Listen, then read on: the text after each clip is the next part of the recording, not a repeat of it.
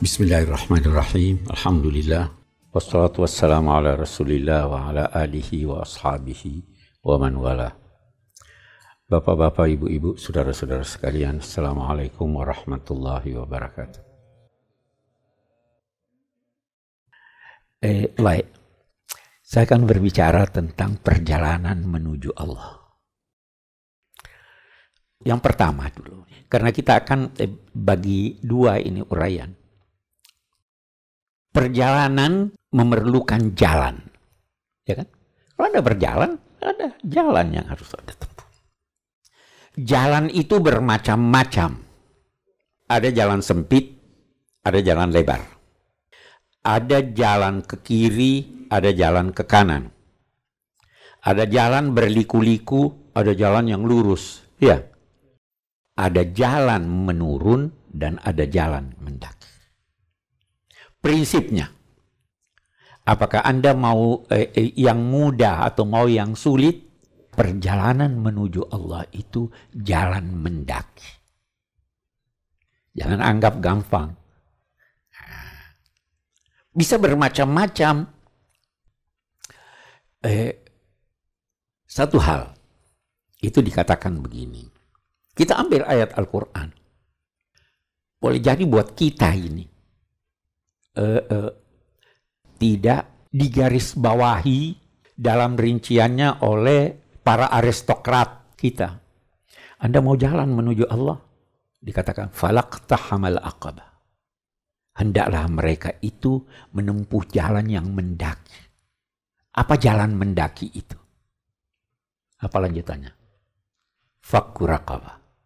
Au it'amun fi yaumin dhi masqabah. Yatiman au miskinan Thumma kana minal ladzina amanu wa tawasaw sabri wa tawasaw bil marhamah. Lihat, coba lihat. Ada disebut salat. Ada salat. Tidak ada ya. Ada zikir. Tidak ada ada puasa. Apa yang ada? Nah, ini jalan mendakinya ya. Falak tahamal aqabah wa ma adraka mal aqabah fakku. Lepaskan ikatan yang membelenggu seseorang. Dulu difahami budak merdekakan. Sekarang tidak ada budak, masih banyak orang yang terbelenggu. Ya kan? Oh itu amon. Iya, Memberi makan orang. Yatiman zama kraba. Oh miskinan zama kraba. Baru dia katakan. Tumakana minal ladzina amanu. Hah apa? Watawasaw sabri. Watawasaw bil marhamah. Ini kita tidak ada sekarang. Ada itu tawasaw bil marhamah. Atau kita saling mengejek, saling membunuh, saling menuduh. Iya kan? Wa ta'awanu 'alal birri wat taqwa wa la ta'awanu 'alal ismi wal 'udwan. Lawan dari takwa itu permusuhan. Kalau kita saling musuh memusuhi bagaimana nih? Jadi jalan mendaki. Hanya kata ulama-ulama tasawuf Sebenarnya yang beratnya itu hanya awalnya. Ada eh, eh, Abu Yazid al-Bustani, seorang sufi besar. Dia berkata begini, perjalanan menuju Allah itu perjalanan mendaki. Anda begitu mau melangkah, Anda mendengar sorak-sorai yang menghalangi Anda naik. Anda menar, mendengar rayuan-rayuan untuk mengalihkan perjalanan Anda. Yang dibutuhkan tekad. Tekad melanjutkan perjalanan. Kalau Anda berjalan terus di tengah jalan, Anda akan melihat kata Al-Bustani, oh ini ada tempat peristirahatan di sini. Ini ada telaga air untuk kita minum. Lanjutkan terus perjalanan. Di tengah jalan, Anda akan menemukan apa yang dinamai markubir rahman. Kendaraan yang disiapkan Allah untuk Anda naik melaju. Kalau Rasul perjalanannya itu kendaraannya itu burak. Ya kan? Kalau kita tidak harus burak. Kita sampai di tengah aja udah cukup deh. Jangan terlalu berambisi. Nah, yang penting dalam perjalanan Anda tahu tujuan Anda. Itu yang terpenting. Tujuannya wa anna ila rabbikal muntaha. Tujuannya kan kepada Allah. Oke. Pertanyaan yang muncul, apakah Anda mengenal Allah? Nah, coba tanya diri masing-masing. Kenal Allah atau tidak? Saya ada menulis dalam salah satu buku saya bahwa sebenarnya kita ini tidak kenal Allah. Atau bahkan kita salah faham tentang Allah. Yang tergambar, yang selalu didengungkan, oh Allah itu siksanya besar. Ya, Anda pesimis menghadapi Allah. Allah memperkenalkan dirinya pertama kali. Apa yang dia perkenalkan tentang dirinya? Iqra bismi rabbikal ladzi khalaq khalaqal insana min 'alaq iqra wa rabbukal akram. Bisa tidak tergambar ini karamullah yang oleh ulama-ulama itu dikatakan dia kecewa kalau Anda minta kepada selainnya. Dia beri Anda sebelum Anda minta. Nanti ini di kalangan orang-orang tasawuf dalam pengertian syukur ini dia terapkan. Supaya saya tidak lupa saya mau eh, berkata cepat-cepat. Kenapa Anda bersyukur? Ah, kalau kita ini orang awam, syukur, oh ini ada nikmat nih. Saya bersyukur, ya Allah terima kasih. Bagus enggak itu? Sudah bagus ya? Itu Anda berucap dengan lidah. Tapi ada yang lebih tinggi dari itu. Anda menyadari bahwa itu bersumber dari Allah karena cintanya pada Allah. Cintanya mendahului cinta Anda kalau memang Anda cinta. Iya kan? Itu sebabnya nanti juga kita katakan, itu taubat. Siapa yang lebih dulu taubat supaya saya tidak lupa nih saya saya saya dikritik di Facebook di ini itu macam-macam deh menyangkut saya. Saya anggap orang-orang bodoh. Ah, satu saya menyimpang sedikit. Dia katakan itu Pak Kures berkata Allah tobat. Tobat enggak ada. Enggak ngerti orangnya. Kata eh, sementara ulama. Siapa yang lebih dulu taubat? Allah atau manusia? Hah? Allah lebih dulu. Mau tahu? Ah, kita lihat. Ini cinta nih. Ah. Apa artinya tabah? Kembali bagaimana seorang yang berdosa bertobat. Kita ambil dari awal Adam. Adam berdosa ya. Oke. Apa firman Allah? Fatalaqqa Adamu min rabbih. Fataba alaihi. Allah mengilhami dulu Adam kesadaran tentang dosanya diajarkan kalimat-kalimat untuk diucapkan, lalu dia memanjatkan kalimat-kalimat itu, lalu Allah bertobat kepadanya. Allah tobat berapa kali nih? Allah kembali kepadanya. Yang pertama, dia beri ilham. Yang kedua, Adam minta tobat.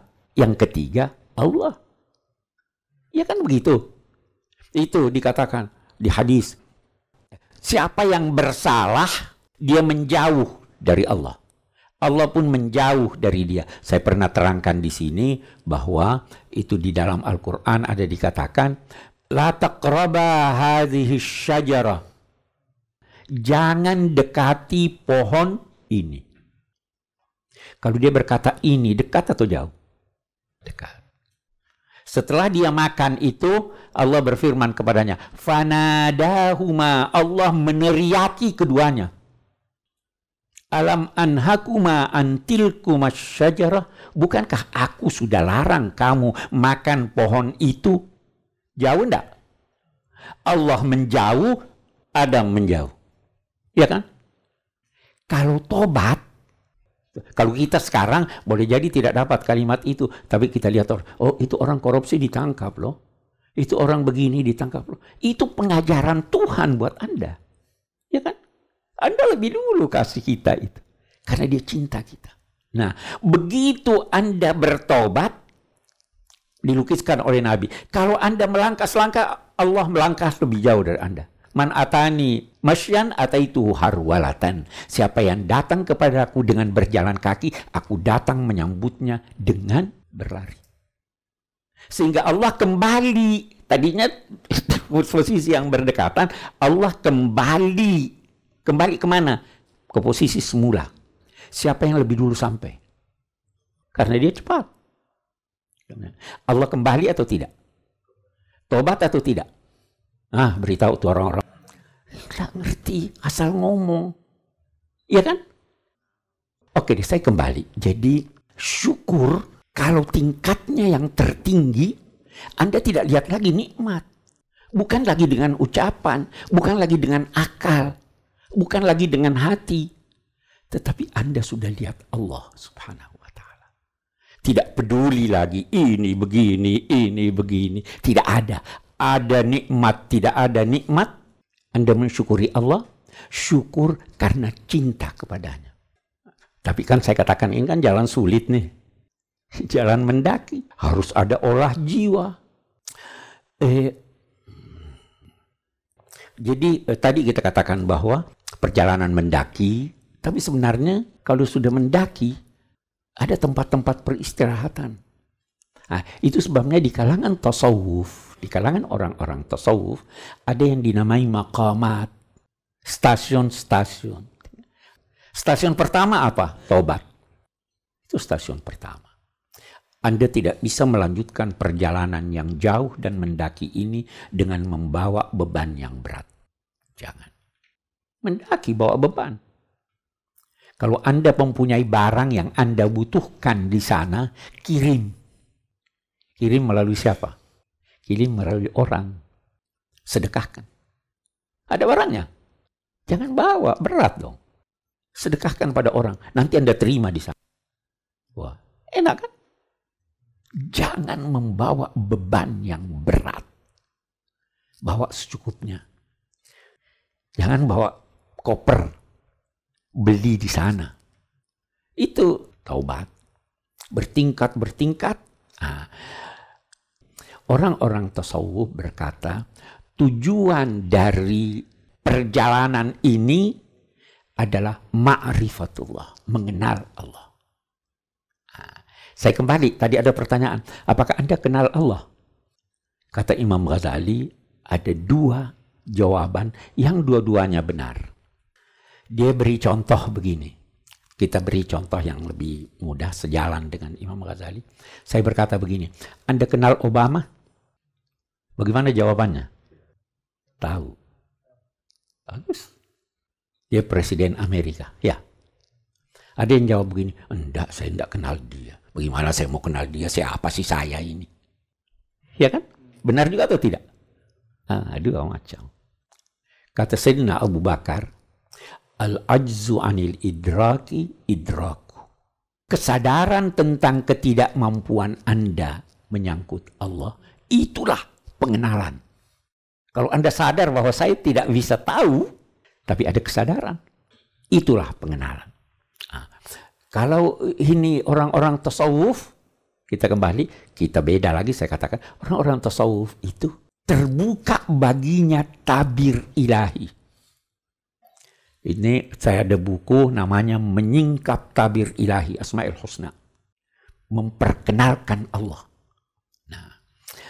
ada seorang sufi perempuan lahir kira-kira 100 tahun sesudah hijrah. Rabi'ah al-Adawiyah. Dia punya syair indah sekali. Karena dia berpendapat bahwa proses dari taubat ke sabar, ke tawakal, sampai ke syukur, ridha, itu semua stasiun-stasiun. Cinta, ma'rifat, dia katakan semua proses ini cerminan dari cinta. Oke, nah, kita lihat. Dia punya syair saya eh, ini. Uhibbuka hubbaini hubbal hawa wa hubban li'annaka ahlun lidhaka. Aku mencintaimu dengan dua macam cinta. Cinta asmara dan cinta karena engkau wajar untuk dicintai. Beda ya? Kalau saya mau beri contoh, ibu itu cinta anaknya. Iya. Cinta emosi. Walaupun cacat, dia cinta atau tidak? Tapi kalau anaknya pinter, gagah, ini ini dia cinta atau tidak? Itu cintanya cinta apa tuh? Bukan lagi cinta asmara. Iya. Rabi al-Adawiyah berkata, di annaka ahlun lidaka karena memang engkau wajar untuk dicintai. Setelah mengetahui kan, dia katakan lagi, fa ammal ladzi huwa hubbul hawa fa dzikruka syughiltu bihi an siwaka. Adapun cinta asmara ini itu menjadikan aku sibuk dengan dirimu ya Allah dan melupakan segalanya. Nah, ibu ini tadi bagaimana? Nah, baru dia katakan wa ammalladzi anta ahlun lahu fakashfukal hujbu hatta araka. Adapun cintaku kepadamu karena engkau memang wajar dicintai, maka itu disebabkan karena engkau telah membuka tabir sehingga aku dapat melihatmu. Jadi dia sudah kenal tak ini? Baru dia katakan, "Famal hamdu fi za walakin lakal hamdu fi wa Pujian menyangkut cinta asmara dan menyangkut cinta karena engkau telah membuka tabir dirimu kepadaku, itu pujian itu bukan tertuju kepadaku. Tetapi itu tertuju kepadamu karena engkau yang menganugerahkan aku itu. Nah, itu sebabnya kata Syekh Mutawalli Sya'rawi, cinta itu ada dua macam. Ada cinta emosi, ada cinta akal. Dia beri contoh, eh, eh, kalau ada orang sakit, punya obat yang pahit, ada yang buang, marah enggak dia? Marah itu cinta berdasar akalnya. Iya, suka karena akalnya. Ini perlu, walaupun pahit, saya terima. Tapi ada cinta emosi. Cinta emosi biasa tanpa menggunakan akal. Iya kan? Orang-orang yang tidak mengenal Tuhan, tidak mengenal agama, boleh jadi tersinggung kalau Nabi di, dihina. Kenal tidak dia Nabi? Boleh jadi cinta emosi, bukan cinta akal. Cinta akal itu mempunyai perhitungan. Banyak di antara kaum muslimin sekarang cintanya cinta emosi. Dulu kita pernah bicara soal eh, penembakan di Paris itu. Itu cinta emosi, bukan cinta akal itu.